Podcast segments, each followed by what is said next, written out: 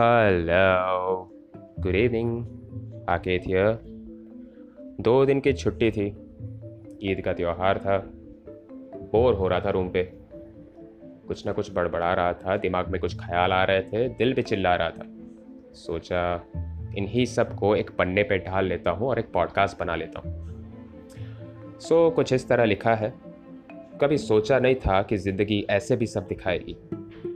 पर हर कदम कुछ ना कुछ सिखाएगी।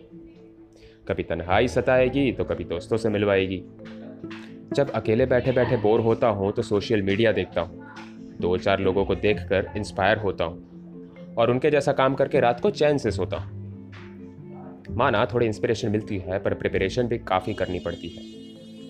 सोचा अगर वीडियोस देख के इंस्पायर हो सकता हूँ तो खुद कुछ करके उनके डेट्स भी एक्सपायर कर सकता हूँ। तो लग गया जिसमें मन लगता है। और कुछ हद तक लिखा भी अच्छा। वही जो दिल को लगा सच्चा। सुन के ताली बजाता है हर कोई बच्चा। पर अभी भी मैं हूँ थोड़ा कच्चा। थोड़ी ठोकरें और खानी पड़ेंगी। अंदर की आग और जलानी पड़ेगी। रुकना नहीं है। जो बात किसी ने ना सुनी, वो अब दुनिया को सुनानी पड़ेगी। अभी रास्ते में हूँ। मंजिल दिख रही है, पर थोड़ी धुंधली है। आप चाहो तो साथ निभा सकते हो। जानता हूँ वक्त निकालना काफ़ी मुश्किल है। आखिरकार मेरा काम है आपको एंटरटेन करना। भले घटिया क्यों ना हो, पर मेहनत की कदर ज़रूर करना। जो भी कर रहा हूँ, दिल से कर रहा हूँ। इसे याद रख के थोड़ा सपोर्ट ज़रूर करना।